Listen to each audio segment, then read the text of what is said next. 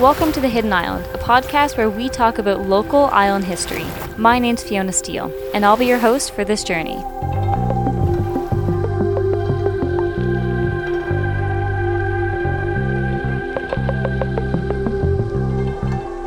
Hello again, and welcome back to another one of our partner episodes. Today we're sitting in the Black Cultural Society's recording room, and we'll be talking about Black history on PEI. But instead of co hosting, this time I'm taking a back seat as producer.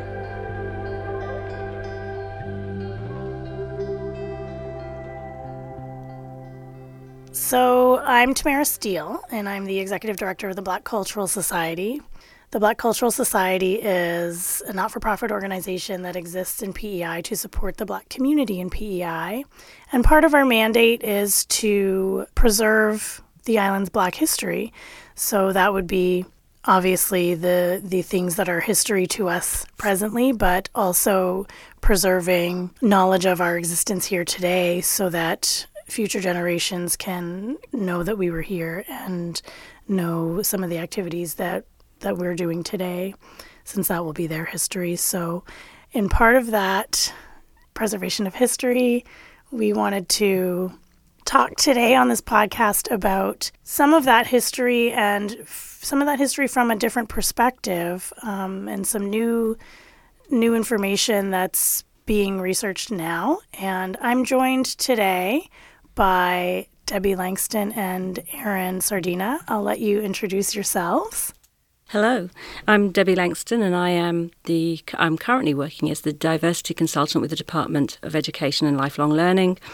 I've lived in PEI for 18 years now and um, fairly active in the community in different boards and organisations. Awesome. Hi, I'm Aaron Sardinha. I work for the Black Cultural Society as well. I'm the education and policy coordinator. Um, I've been been here for upwards of half a year now, I think, at this point. Um, and I'm from Ontario originally. Sort of landed here uh, in the middle of COVID and got stuck, and I'm happy to be here. So Awesome. So, the reason that I've asked the two of you to join me today is because you're doing some really great work on a project called the Black Women's History Project. And I'd like, Debbie, if you could tell us a little bit about that. Absolutely. So, I guess I will take you back to when I first heard about uh, Black Island history. I was working in a school and it was Black History Month, and so I set about trying to find some information for, about Black History Month for the students, and I came across information on the bog, and in talking, I, first of all, I was surprised because I this was probably only three or four years ago, and I was surprised that I didn't know anything about it, and then I talked to my students, and they didn't know anything about it. At the time, I was the chairperson with the Advisory Council on the Status of Women. And so I took my concerns to one of our board meetings. And again, I had a very mixed response. Some of the members knew about the bog and the Black Island history, and others didn't. So, because I was fortunate to be in the position I was in at the time, in a meeting with the minister, uh, Deputy uh, Minister Jameson, who was who is responsible for the status of women, we mentioned it to her, and she was very supportive. And so, from that, the project was born that uh, they would support it as a collaboration with the Advisory Council. So initially, I started that as a volunteer. Uh, we pulled some board members together, and then coincidentally, I got I was employed by the Department of Education, and so the resource rolled over into that. So it comes under my umbrella with the department. Great. And can you tell us a little about um, how that project's progressed? Like, who's involved? Um, what info are you collecting? How is it being collected? Absolutely. So when we started the project, as I said, there was myself as a volunteer leading leading the project. We had the advisory council for the status of women. We have the Interministerial Women's Secretariat. Uh, Michelle Harris Genges sits on the board as well, and then uh, we have a member of the Department of Education and Lifelong Learning. As I said, when I initially started the project, I, I didn't work there, so we have him as well as a collaborative effort. And as we kind of, we had a couple of meetings in and we realised that we were missing community voices. So I connected with the Black Cultural Society and invited Tamara to the table. And we also have Linda Hennessy, who is a descendant of the original Black Islanders and so she sits at the table as well. Great. And Aaron, uh, tell us a little bit about your work on the on this project and how you got involved. Awesome. So yeah, I was initially brought uh, this idea when uh, you, Tamara, actually pulled me aside one day. I was like, I think you should be doing this because I this is not something I uh, have uh, the capacity to handle at the moment, which is totally fair. You're running an entire organization uh, very well, I might add. Yeah, and uh, so I took this project on, and uh, basically, as you mentioned, it's sort of that community voice, and my responsibility was to sort of look through these three lessons that we were going to be presenting and uh, looking at it through the lens of anti-racism, or I guess that's the lens that I sort of inherently took on, um, and went through these three lessons and provided feedback, you know, about certain language and how you know uh, certain language can be better communicated in relation to some of these concepts of anti-racism, and uh, brought it to you. And uh, we've had a couple meetings where we sat through, worked through some of that, and uh, yeah, it's an ongoing process. But yeah, happy to be a part of it. And I'll ask one more kind of introductory question about the project. I want to know um, if you can tell the audience or tell the listeners what is the what is the goal of the project? What are you hoping to to present or to have um, as a final product?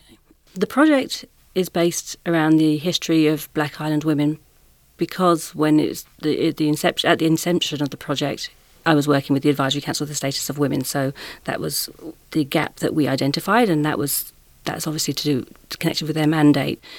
The goal is to create a resource in the education system or within the curriculum because we don't actually ha- currently have one that teaches that history. So um, the program's been designed for grade sevens to nine, and it will be n- none of the work within the curriculum is mandated, but it will be a resource, and we're hoping to have it scaffolded so it's literally like a toolkit that a teacher can pick up and deliver to classes, especially when we have teachers that will raise concerns that they haven't necessarily been educated with the information themselves. And so it's about how do we build their capacity so that they can deliver this information in a way and ensure that the students in the classroom who typically haven't seen themselves represented or heard themselves represented can actually see themselves in, in their education. That's awesome. I think that we can all agree that there's definitely a gap in the curriculum when it comes to Black histories. Uh, so I'm really happy that this project exists because that will, you know, that's starting to fill some of that gap. You know, Scott Parsons had developed the old stock, the play, a number of years ago, and that is part of the curriculum now as an optional item that you can use to achieve your outcomes, your curriculum outcomes, but it's not mandatory. So, do you know if this is, and I'll say maybe in PEI, that was really the start of having any black stories in our curriculum here, so this will be maybe only the second thing that's happening with that regard. Is there any, do you have any knowledge of whether or not this will be a mandatory part of curriculum? As I said, none of the curriculum is mandatory, so a teacher will just have their outcomes that they have to meet and they can meet that however they choose. There's a new social studies curriculum that's been designed, which is much more global, so and it looks at Canada's history and multiculturalism. And so I think that this will be a natural fit within that new. The, within within the new curriculum, so uh, I'm hoping teachers will take it up, and we're we're trying to think about creative ways that we can build the capacity for teachers and build that understanding. And so, how do we get that into the classroom? Do we have other t- other people come and deliver it and demonstrate how you can use that, or um, do we just scaffold everything and have teachers have a, P, a professional training or professional development so that they know how to deliver it? So those are parts of the ongoing conversations that happen as we create the resource. Mm-hmm. Yeah, and that'd be an important conversation too, because we we you know one of the calls that we make, especially during February and Black History Month, we're always making that call of our stories, our voices. Mm. but when it comes to ed- when it comes to the education system, we were really considering that these are teachers and their job is to teach. So should should we bring someone else in, or or should they should we give them the tools they need to teach this material? It's a little bit of a catch twenty two as well, and I want to go back to what you were saying about you know nothing is inherently mandatory in this curriculum, and the reason it's it's tricky is because on one hand we want to ensure that teachers are you know teaching students elements of the curriculum which should be anti-racist, right? Or that teachers are bringing forward anti-racist practices into their classroom. We want to ensure that that's, you know something that's happening. I think we can all agree on that. Mm-hmm. But at the same time, we don't want to enforce or standardize so much of the curriculum because we we know now that that isn't an effective way to um, bring knowledge to our students. Right? I think that's sort of ubiquitous across Canada, at least that you know, maybe we need to start looking at what community curriculum looks like. And I think that's where this project really um, f- fits pretty nicely because we are looking at our own community and saying, well, what, what elements of our own community are not being taught and how do we ensure that they are being taught? So, you know, do we enforce that or, you know, maybe strongly suggest that? Do we provide opportunities for teachers to learn about it? Um, it's even more tricky because when we look at the literature, we find that typically when we try to bring multicultural diversity, equity, inclusion practices to certain schools, it's not done, um, I'll say with air quotes, sufficiently enough. And teachers find that they haven't been given proper resources, um, you know, on their already extremely busy schedule, right? And using multiculturalism as sort of a, a panacea that doesn't work to, you know, create this monolith of diversity in a classroom all students fit under one umbrella. So hopefully, with this project, we actually find that there, our own community is is sufficiently represented, and we can talk about our own histories and use as a, use that as a way to move forward with respect to anti-racism. Very good points. Uh, let's get into some of the information that you're learning through this project. I mean, this is a history podcast after all. Let's talk about some of the histories that you're finding. I mean, I think people are starting to get more familiar now with the history of the bog, knowing that the bog existed, knowing which communities were living there. Even some of the family names are starting to become more familiar to people the shepherds, the buyers, and so on. But what are you finding any new information? Is there anything that's surprising to you, maybe? Or I think there is such a lack of information anyway. So it's all been a, a, learning journey, and it's all been very surprising in terms of. I've had conversations with people who have said to me in the past, "I, I'm a descendant of the shepherds, and you know my my ancestors would have been black, and I and the people who have said this to me are." You know, are white. And so to me at the time, many years ago, it was very surprising. So it's been interesting to learn that side of the history in terms of the shepherds in the eastern end of the island but also to know that black people were here prior to Confederation. There's a long history here, and I think current the a lot of the current population in PEI don't necessarily understand that, and so when they see the new immigrants, and I know this is a conversation we want to have get mm. to, they assume you know, that we're just here, we're just coming, and it's like actually there's a longer history, and I know when I learned that history for myself, it helps me feel more connected to, to being here, and so just knowing that the history goes back to Roma in Ile Saint Jean, who maybe was the first person to bring enslaved people over to work the land and to create a colony here of settlers, and using them to, as a, as a form of currency to establish that community here and to um, to uh, ex- exploit yeah. their labor. He did that with 12 enslaved people, right? Back right. in, I think it was 1732? 32, yeah. 32, 1732 with 12. And uh, if I remember correctly, he uh, enacted Code Noir, right, which allowed for slavery. And uh, you know, going back to that point that you made about new descendants in, in PEI, that's sort of the rhetoric that comes up most prevalently is people saying, you know, like I didn't grow up with many black people. I didn't, I never, it was never really diverse growing up here on PEI. But you're seeing that a lot more now. You're really seeing, you know, more more folks of color around here, and I take that with a grain of salt. And on one hand, I'm like, okay, there's truth to that. You know, there there is. Uh, more diversity here in PEI. But the more you sit with it, the more, to me anyway, it feels like an erasure of our history, right? It feels like, well, where where were you before? You know what I mean? Like, what were you seeing before? Were you not seeing us? Were you not seeing people of color before? And you're only seeing it now because you can't avoid it. Um, I mean, you still walk downtown and you don't see us, right? That we're not represented here in PEI as much as we should be, um, as much as our history dictates we should be anyway. So, um, I agree. I think there there needs to be more of a conversation about where we come from, and we we have been here. This that's really that's really interesting because two points that you each made are very connected. We're not seen, but also at what point did that community like literally their skin gets lighter because there was black people in the bog, but there were also poor white people in the bog. So there would be intermarriages, there would be interracial children. being born, and as the generations go on, you know, the melanin fades, and a lot of people in that community don't visibly look black anymore.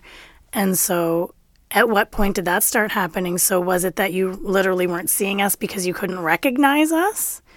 Or is it more something like, we're in the bog, we're in this little space, we're in this little space, we're in Darkies Hollow, but we're not integrated into the community? So, we're not visible unless you go to those mm-hmm. particular spaces. I feel like it was probably a mix of both. I think that there was quite a bit of out migration as well, of people moving further afield to look for um, prosperity. But I also, when you talk to descendants, you understand that those who can pass now would say that even as children in their history, there was a stigma around having that black ancestry. So, as much as some of it's not seen because of the assimilation and because of the lack of melanin, I also think that it's also been easier for some people to maybe not acknowledge that part of their heritage.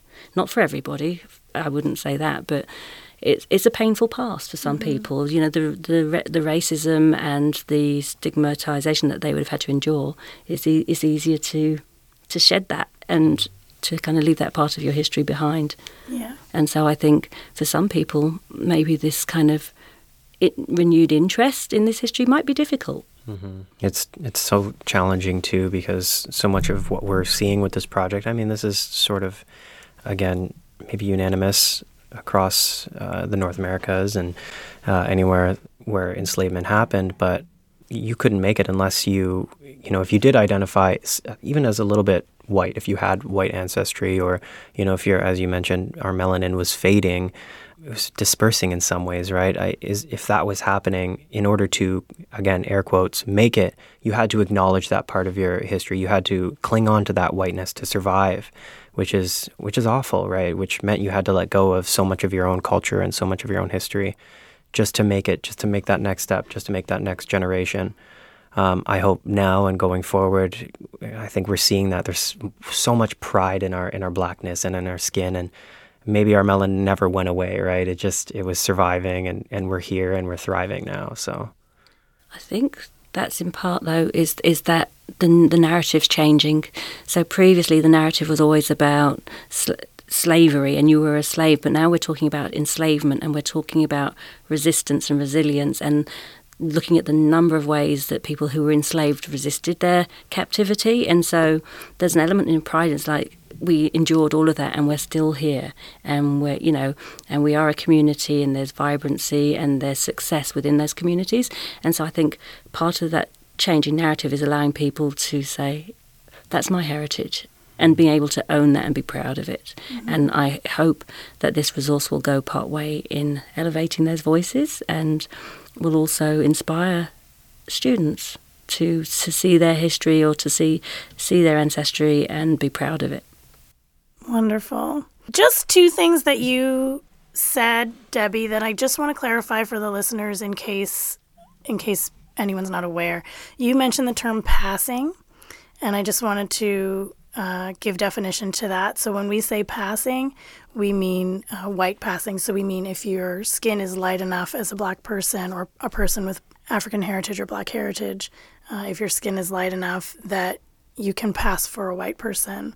Um, and Debbie's just explaining that in those times when it was really difficult to be a black person, granted, it still is, but um, times were different then. It was very difficult. And if you had the ability to pass as white, that just, for a lot of people, made life easier for them. So it's it's a coping mechanism, really. It's a survival mechanism, as you mentioned, Aaron. Mm-hmm. Um, and then the second thing that you said was slave versus enslaved or slavery versus enslavement.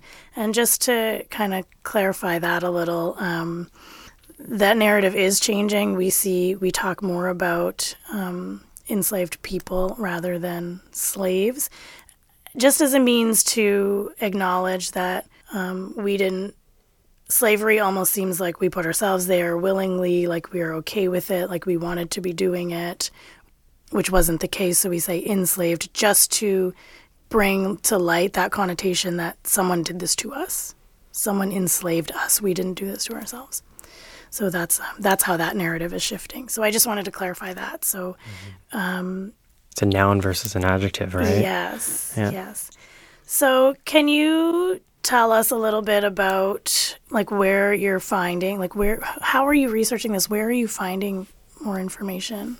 So there is very limited information, as I said, and previously, and I know with the old stock, um, some some of that has been oral history, and so I think when we first came to the table, we came with the understanding that there wasn't always going to be documentation to support the work that we were doing, and then that would be okay because there was oral history. And I think part of this changing or acknowledgement of history, and when we think about Indigenous history as well, is understanding that there's a very strong oral tradition and respecting that, mm. and that it has its place as well. So uh, that was a start, um, and then I know there have been some previous works done which have been based through court documents, and we didn't really necessarily want to utilize those.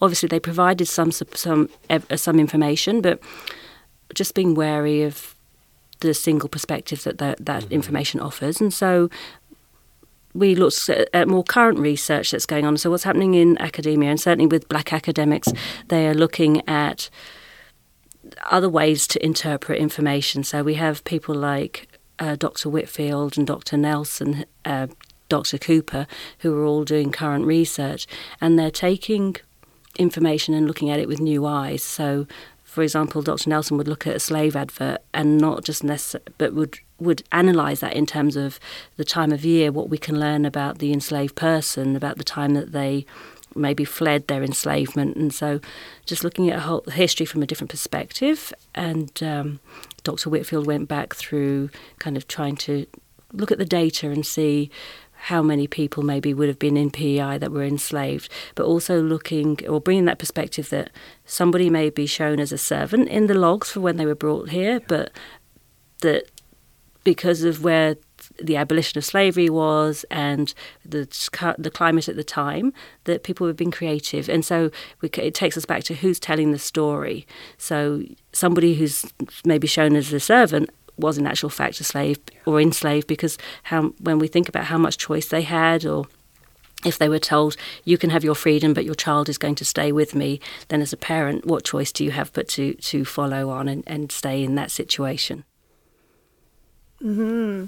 And that's something that um, Aaron and I were discussing the other day, just in terms of presenting history. Who's presenting history and researching history is voice. Whose voice is present, and whose um, whose voices are present in our histories and why. And we, mm-hmm. I mean, you had mentioned court records, finding information in court records, and um, and um, you know, I was listening to the Africville Forever podcast recently, and in one of the early episodes, the host says, um, the host says, uh, acknowledges that we've never written our histories. Our histories are never written by us, and that's I think that's the shift in narrative that is happening now when we talk about our stories, our voices. Aaron, do you uh, want to talk a little bit about that? Yeah, one of the one of the things that I think is important to acknowledge is that when we only look at hypothetically, if we only were to look at court documents, for example, for example, what would that narrative tell us? Not even what is in those documents per se, the people who were, you know, uh, at trial or on trial, but more so, what what does it mean to only look at a person through a court record, right? What is that saying about us, and what does it mean for somebody to present that and say, look at this history that I found of these people, when in fact there is a rich history of, you know, obviously enslavement. That is that is a big component of our history. But then what happened after emancipation, for example, and a lot of uh, Dr. Henry's work, Natasha Henry focuses on the celebrations, the parades, the music, the protest, the vitriol, right? That so much of that is is uh, integral to who we are as a people, uh, to what it means to break those tools of bondage and to celebrate. And we continue to do that today. So I think it's important that we continue to diversify where we're looking for our information. And uh, I think we're doing a great job at that. Uh, with with all the academics that you mentioned and, and honoring those those oral storytellings, um, because there's so much that just cannot be found uh, in, in court records exclusively or uh, any sort of formal documentation because those formal pieces of documentation weren't written by us, as you're mentioning, Tamara. So let's continue to honor those voices and, and look at other ways that we can acknowledge our history. I think it's important to mention also we've with PEI, we, we have had to borrow different things. There were, we couldn't find slave adverts that were relevant to the island, yeah. so we've borrowed information from Nova Scotia, for example. Just with proximity, we can make the assumption that things with circumstances were fairly similar. But it's also important to know that PEI was the only province in Northern America that had enacted the Baptism Act, uh, which meant that even if you were baptized and you were enslaved, that you weren't freed from your bondage. Mm-hmm. And so I think as the only province to enact that, and even though we may have what would seemingly be a low uh, count in enslaved people, there was a reason that that act was brought into existence, and so that tells us it's like looking at the narrative of what what does that tell us as well. Yeah, I, I want to stay on that for a moment. Like, what are the implications of that? So, if every other province is saying, if you you know get baptized, if you you know recognize yourself as a person of, of Christ or you know whatever that specific denomination might might refer to it as. But the Isle of St. John, what we now call Prince Edward Island or Epekwitk, uh, is saying something completely completely different. Even if you get baptized, you're not free from from enslavement. Why is that important, and what, why why do you think that was uh, enacted? Why do you think that that piece of legislation passed? And I do want to specify as well, this wasn't um, Epekwitk who was doing this was was uh, the Isle of Saint John and the the uh, people who were colonizing the island who were doing this. I think it came with, as you alluded to, with baptism became freedom, or you were recognised as a person, and if you were recognised as a person, you had rights and weren't necessarily a slave, and so it was a way to mitigate being baptised and say, and it literally said, unless you were freed by your respective owner, then you were still enslaved, and so if I, I, know for me, if I was enslaved at the time and I found the way that if I got baptized and I could be become free, then I would certainly um, take advantage of that, and I should imagine most people would. And so this was a way to ensure that enslavement or their enslavement uh, was maintained and that it wasn't used as a an escape or a, a way out of slavery. Yeah, it says here an act declaring that bat- baptisms of slaves shall not exempt them from bondage, stated that people of African descent who now are on the island or may hereafter be imported or brought therein, being slaves, shall continue such unless freed by his or her their respective owners. Yeah, because everywhere else the rule was you couldn't enslave a Christian person. The wording, mm-hmm. you couldn't enslave a Christian. Um, that was repealed in 1825. Interestingly enough. Yes, this this legislation, this piece of legislation one. in yeah. PEI, yes, in 1825, which was you know nine years before slavery was abolished in the British Empire.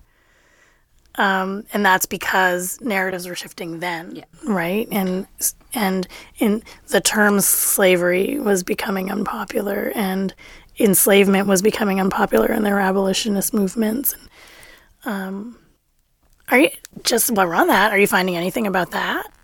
About like how you know that that process to ending ending enslavement in PEI? I don't actually think it's an area that we've researched as such. I, th- I feel that we, there is so much to tell, and I'm hoping that maybe they'll they'll become more work will come from this. This is not a one-off, but I think we're just at the moment we're focusing really the the project that we've created is setting some context is in the history and looking at the light an enslaved person. I think we often start with a story of a person of this the moment that they became enslaved but we forget that they had a life and a family and a culture and a history that was prior to that. So setting some of that context would be the first goal. And then the next step would be looking at enslavement and what that might what that might be like for a person. Um, for a woman, I should say, because we're focusing on women. And then the third piece again comes back to that wanting to acknowledge the resistance and the resilience of the people. And so I'm hoping that the third lesson will be a celebration. So looking at the the bog and the community that in spite of everything that people endured, that there was a sense of community which um, obviously was just which was lost when when the bog was I don't know, for want of a better word, was that got rid of. I don't know how to say that, but um, so really wanting to focus on those stories so that we don't just maybe have the typical history of a slave, but we're looking at all elements, as I think Aaron alluded to as well before. It's like the person behind the story, the the broader perspective of how we can tell the history of a person rather than just making it down to a single event in their lives. Yeah, history is really, you know, it's a very interesting subject because you, it's so much of it is objective records, right? And you look how far away is it? Four hours, five hours to Nova Scotia, and there's a plethora of information about uh, runaway enslaved peoples and, and their histories, and even afterwards during emancipation and the celebrations that happened as a result of it. And there, there's such a rich, rich, rich history, which I encourage people to go uh, uncover. But you, you know, you come over here and it's it, you look around and it's so much more challenging to find that. But I mean, there's a reason for it, right? There's, it's. I, feel like it's very intentional, um, but I, I, think in a large part, it's safe to assume a lot of what was happening in, in Nova Scotia was was happening here. But you know, historians might argue that. So that's funny, considering that we used to be one province at one point.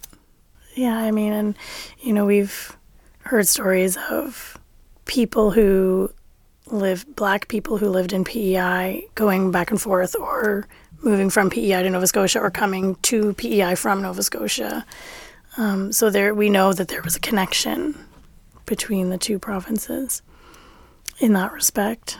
Um, let's talk a little bit about how the work you're doing now can potentially inform our histories moving forward.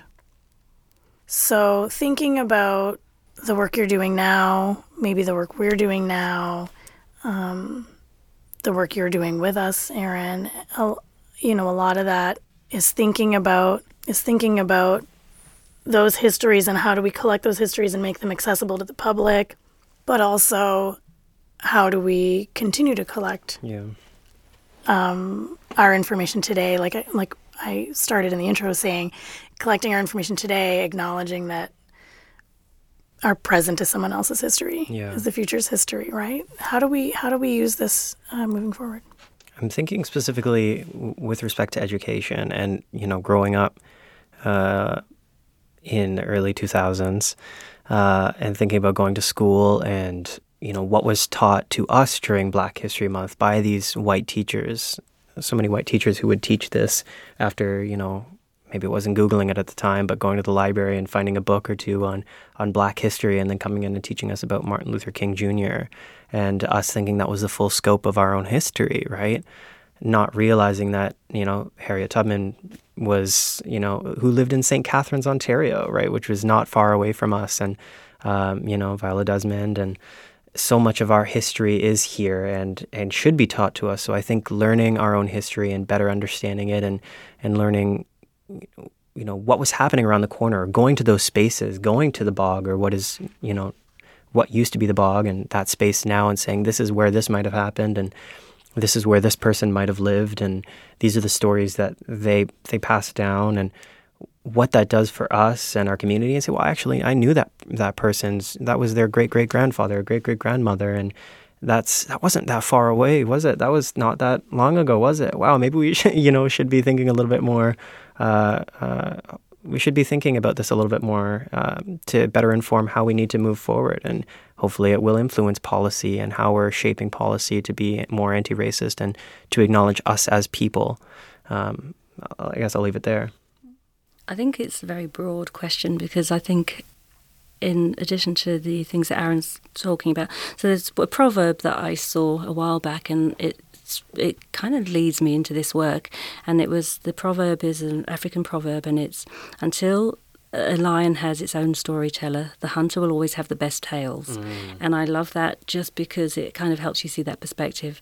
I do think we are in a moment where people are beginning to realize that stories have been overlooked, have been intentionally erased, and haven't been told. And not just within the black community, but understanding that if we need to have a, a more healthy and diverse community and understanding and compassion and empathy, all those things that go w- along with it, that we need to hear all those voices and we need to see them reflected. I would also say that beyond Canada, we also need to go back to our history before that because it's only more recently as an adult um, have I discovered all that I knew about the library in T- Timbuktu, but we, we're taught or we've been allowed to be believe that Europeans discovered Africa. There was no civilization there. There was no systems or societies there. That everybody was just really busy, concerned with existing. And what we I came to learn later was actually there were there were universities, there were systems of taxation, there was art, and there was culture, and there were you know there were kings and queens, and it was a history that we we never were taught. And I think when you're you've been uprooted from a place and you have no necessary uh, connection, that those it's really important to learn that and to learn pride in your heritage and your ancestry. And I think so, as well as learning the contem- the more contemporary stories, and you're right, we absolutely need to do that. We also need to have pride in where we've come from, and we need to look at changing those stories that we've previously been taught. Yeah, it's so frustrating because you know there's so much pushback and say well you know that's that's african history. And it's like well what do you think is being taught in schools right now? You know it's not you know canadian history in relation to the indigenous people who were here before. This is you know european history. This so much of it is is eurocentric. It does not reflect the diversity of uh, the people in in every classroom so yeah we absolutely I, I love that idea of going back to our, our roots, where we come from as people, and, and starting there. That's a that's a great point. I love this point too.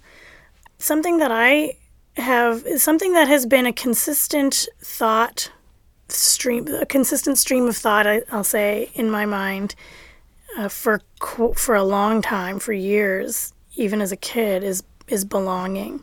So we talk about acknowledging those histories and celebrating our histories as African people or people of African descent, but for for black people who grew up in the West, we don't know what those histories are. I, I don't know what history I would celebrate. Mm-hmm. Yeah. So, you know, there's Africa, which maybe I'll just state for anyone who's unaware is not a country. what? but where in Africa are we talking about? Right. And we, you know, we can acknowledge that the majority of enslaved people were taken from West Africa. But what part of West Africa? Mm. And if you can figure that out, then what tribe might your family have been from? And if you can figure that out, what traditions did those tribes celebrate? And does your tribe still even exist? And like, there's so much more to that that I that um that I think makes it really hard to celebrate, for us to celebrate those specific histories. Generally speaking, yes, we definitely need to acknowledge that we existed before slavery. We didn't just pop up for people to take us and enslave us. But yeah, did, do either of you have any thoughts around that? Like, what is there a solution? Is there. Because I've often wondered in terms of with I feel like with with the indigenous population here, they've endured all of these horrors under colonial colonialism and with settler settlers and. Uh, but they have that connection to the land that is undisputed, and they can say we've been here for twelve thousand years, and they know their place and they feel their place, and for them, very much their way of being is their connection to the land. And so I've often wondered in how that's different for Africans or people of African descent who have lost that connection to the land and, and had that sense of displacement. And so, wouldn't it be amazing? And I think back to watching Enslaved with um, Samuel L. Jackson, who did his exploration and went back and found his tribe, and you know, and and was recognised to walk the same way as members of his tribe. And what an amazing thing that would be to be able to come back and kind of to understand like oh my gosh i look like that person or i have those features or parts of me that exist that are expressed a part of my genetics that go back hundreds of years that i wouldn't even be aware of. Yeah. yeah. even like i think about you know my my caribbean roots right?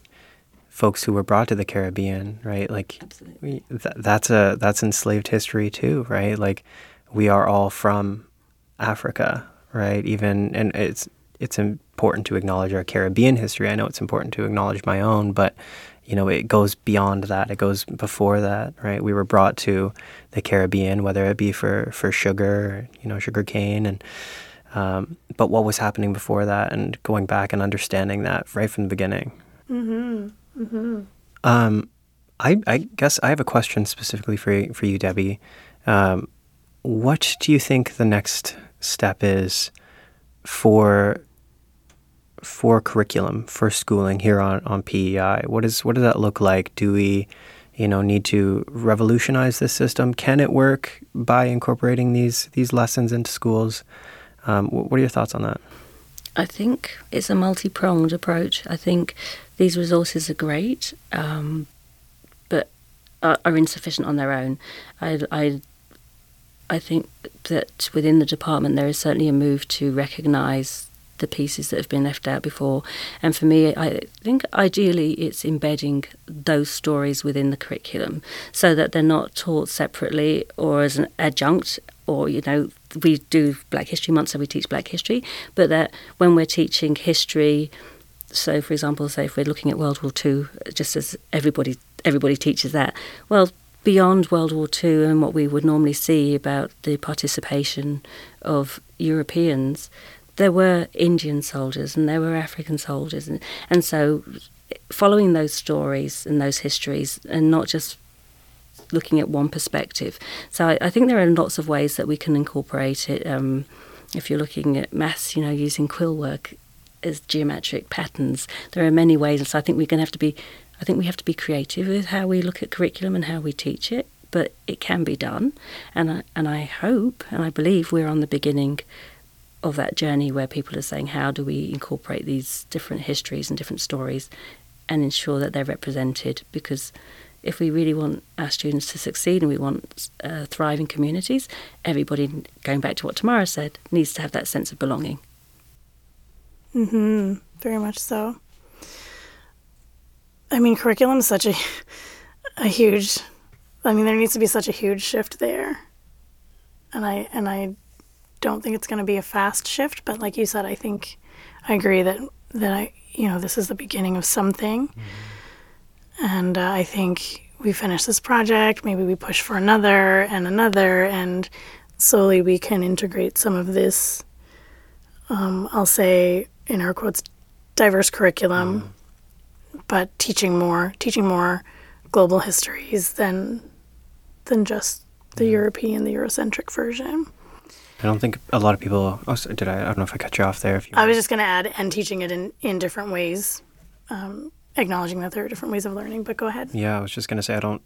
I hope people realize how uh, big of a deal it is for you to be in the position that you are um, and doing the work that you're doing because as you mentioned it is a multi-pronged approach curriculum is one area that we need to focus on policy is another and leadership is another and you know to have you as a leader in the community doing the work you're doing there absolutely absolutely needs to be more of that more women of color you know uh, hiring more women of color mm-hmm. hiring more women of color um, and having that represent- representation truly from the top down. Because if we start from the curriculum and just say this is sufficient, you know, cis white straight males providing black queer curriculum is it's going to be insufficient. We need we need more voices, and we need it from the top down, mm-hmm. and it needs to be in policy. Write it down. Write it down. Sign we recorded it. You heard yeah, it here first, people. Yeah, absolutely.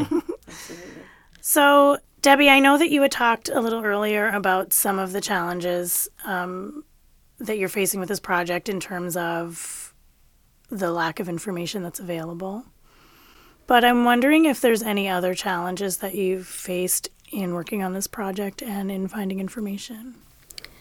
Uh, I don't know if it's so much as in challenges I've faced, but I certainly I think I am um, w- wary. I don't know if that's the right word around um, some of the community feedback that we might get. Uh, uh, concern that community members may feel a certain amount of finger pointing or blame if it comes out or it transpires that their families were involved in the enslavement of people and what that looks like for them. And so I think it's important that people understand that we're teaching history. We, we can't afford to, for want of a better word, to continue to whitewash history. We have to tell a history and we have to tell it factually and we have to tell it fully in order to honour that and to honour the people who experienced or lived through it. But um, it's about learning that history and it's about acknowledging that history and it's about moving forward and, and how we can do that.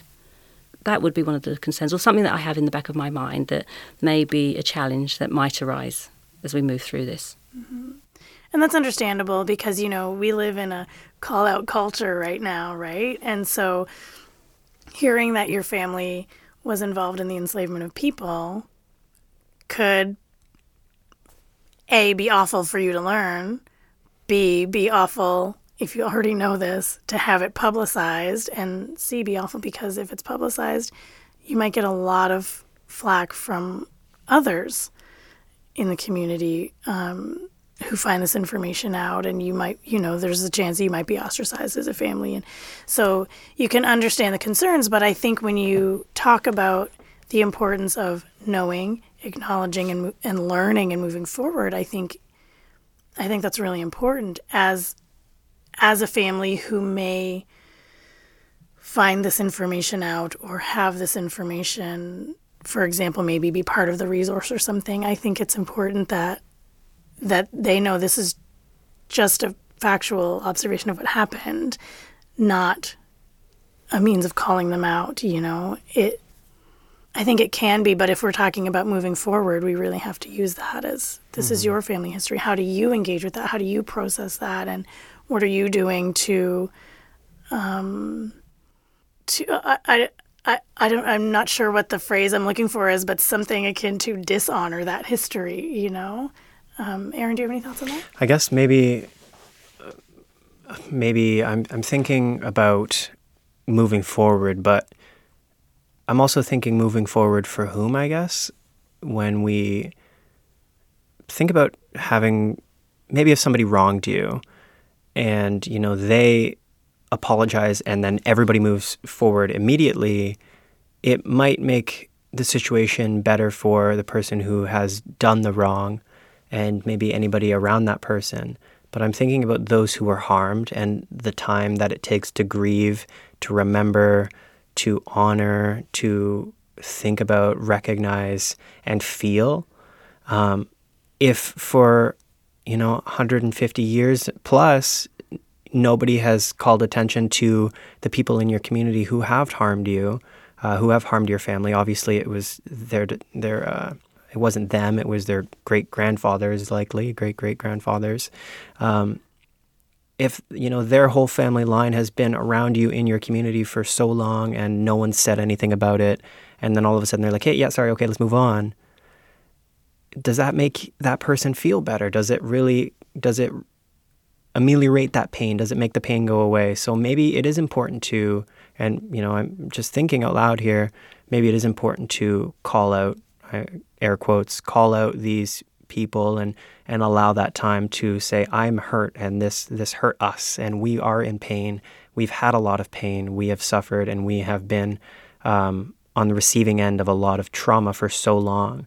So maybe it is important that you really do acknowledge it beyond just a, an apology. You know, maybe you understand truly what we're what we've been experiencing as a as a group of people and and what that means for us. So and I'd like to challenge that in maybe saying to kind of combine our two thoughts. Maybe maybe what I'm saying is that we're not calling someone out, we're calling someone in. So we're calling someone in to learn about how this is a, has affected us, to learn about how their history and our history connect and where the impact is there and what that impact is and how that's felt. And I think that's a learning opportunity. When I say learning, I mean learning for everyone to just know this happened, but learning their own family history and mm-hmm. and working through that in a way in a way that um, I guess can bring people closer together in the end. Or gotcha. I think, yeah. I guess just to clarify, maybe uh, what I'm hearing you say, it's not so much bring people in so you could teach the uh, the person about the harm that their ancestors have done to you, but more so to encourage them to go off and learn it themselves? It could be either. Okay. It could be either. Sure. I think opening the door for them to to do either rather than opening a door opening a door that's going to cause such a negative impact that they're not going to bother mm-hmm. learning, mm-hmm. that it's going to cause more hate, it's going to mm-hmm. spread more hate, it's going to um, have more of a negative impact in the long run. Yeah. And I, I say this only uh, to be a contrarian because, of course, I'm an educator and my job is to educate. And I'm very much an advocate for let's make sure everybody understands and learns. But um, just, you know, for the sake of thought, why has why hasn't that person or those those people why haven't they gone and, and done that learning on their own? Why does it take us to tell them? Right? When every, everybody seems to know that there's this trauma, why haven't you done that work on your own time without us having to say, hey, this really hurt us, you know? I don't think that's contrarian. I think that's fact. Fair. And I think that's just how it is when we talk about any of the, if we're talking about what happened to the indigenous people of this land, what would happen to the black people who were mm-hmm. forcefully brought here. When we talk about, you know, any when we talk about anyone on that um, oppressor scale, on that oppressor spectrum, mm-hmm. this is what it's taking. Yeah, this is just the question, no matter what the topic. Mm-hmm. So if you're hearing this and you suspect that your family member has oppressed us, go learn. Now's your chance. Yeah, I mean, one thing that was said at the Black Lives Matter march in 2020 was that people care more about being called racist than than about the impacts of racism. And I think that's what we're dealing with here, right? No one wants to acknowledge, you know, there's a whole there's a huge narrative around it wasn't me that did it. I didn't do this. I had nothing to do with this. But how do you how do you disconnect yourself from your ancestors and your family history and that and I think there just needs to be, I mean, we can call it reparations if we want. We can call it apologies if we want. like there just there needs to be something and mm. and we won't get that. There needs to be some sort of reconciliation and we won't get that if they're not learning their own histories. There's a lot of talk about us learning our histories and telling our histories and from our perspectives and our voices, but it's very one-sided. It is. What do you think, Debbie? I was just thinking, and maybe it was the moving forward uh, when it was a trite phrase uh, or simplistic phrase, but I think it really is about embracing reconciliation. And again, it's not about saying because we understand that you didn't do it, but but there, but the acknowledgement there is that somehow your society and your family benefited from the enslavement of people, and so how do we acknowledge that? And in the fact that you benefited that other people were harmed and how do we find a way to work through that so that it's a history that we know it happened that we that we don't make those mistakes again but we find a way to move forward together. So for me it's always about community unification not division. So how do we how do we learn our history and reconciliation is a big word, and it's a big word, as Tamara said, with the Indigenous community. And I've been thinking about this because I know TRC is coming up, and I, I want to do something around that. But how there can't be reconciliation without truth. Mm-hmm. And so we need the truth first, and then we can work towards the reconciliation. Yes. Can't think of a better way to end it. Yes.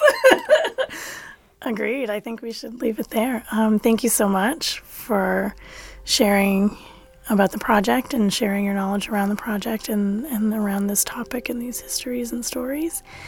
And uh, thank you to PEI Museums and Heritage for allowing us to do this. And thanks to Fiona for producing the episode for us.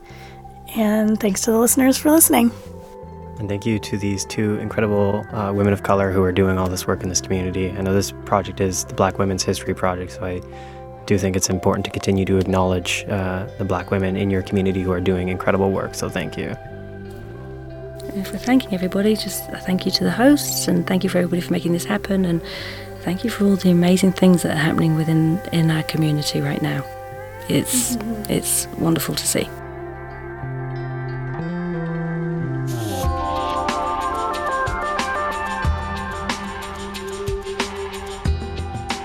Thank you, Debbie, Tamara, and Aaron, for your time today, and to Black Cultural Society for putting this episode together.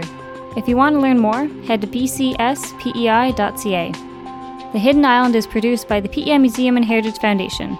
Check us out on social media or at peimuseum.ca, where you can donate or purchase a membership. I want to take a moment and thank our sponsors Confederation Center of the Arts, Upstreet Brewing, and Beyond the Brim Consulting. Thank you for your support of this show. Finally, shout out to Adam Glant, who produces our amazing theme music. Thanks for joining, and we'll talk to you next time on The Hidden Island.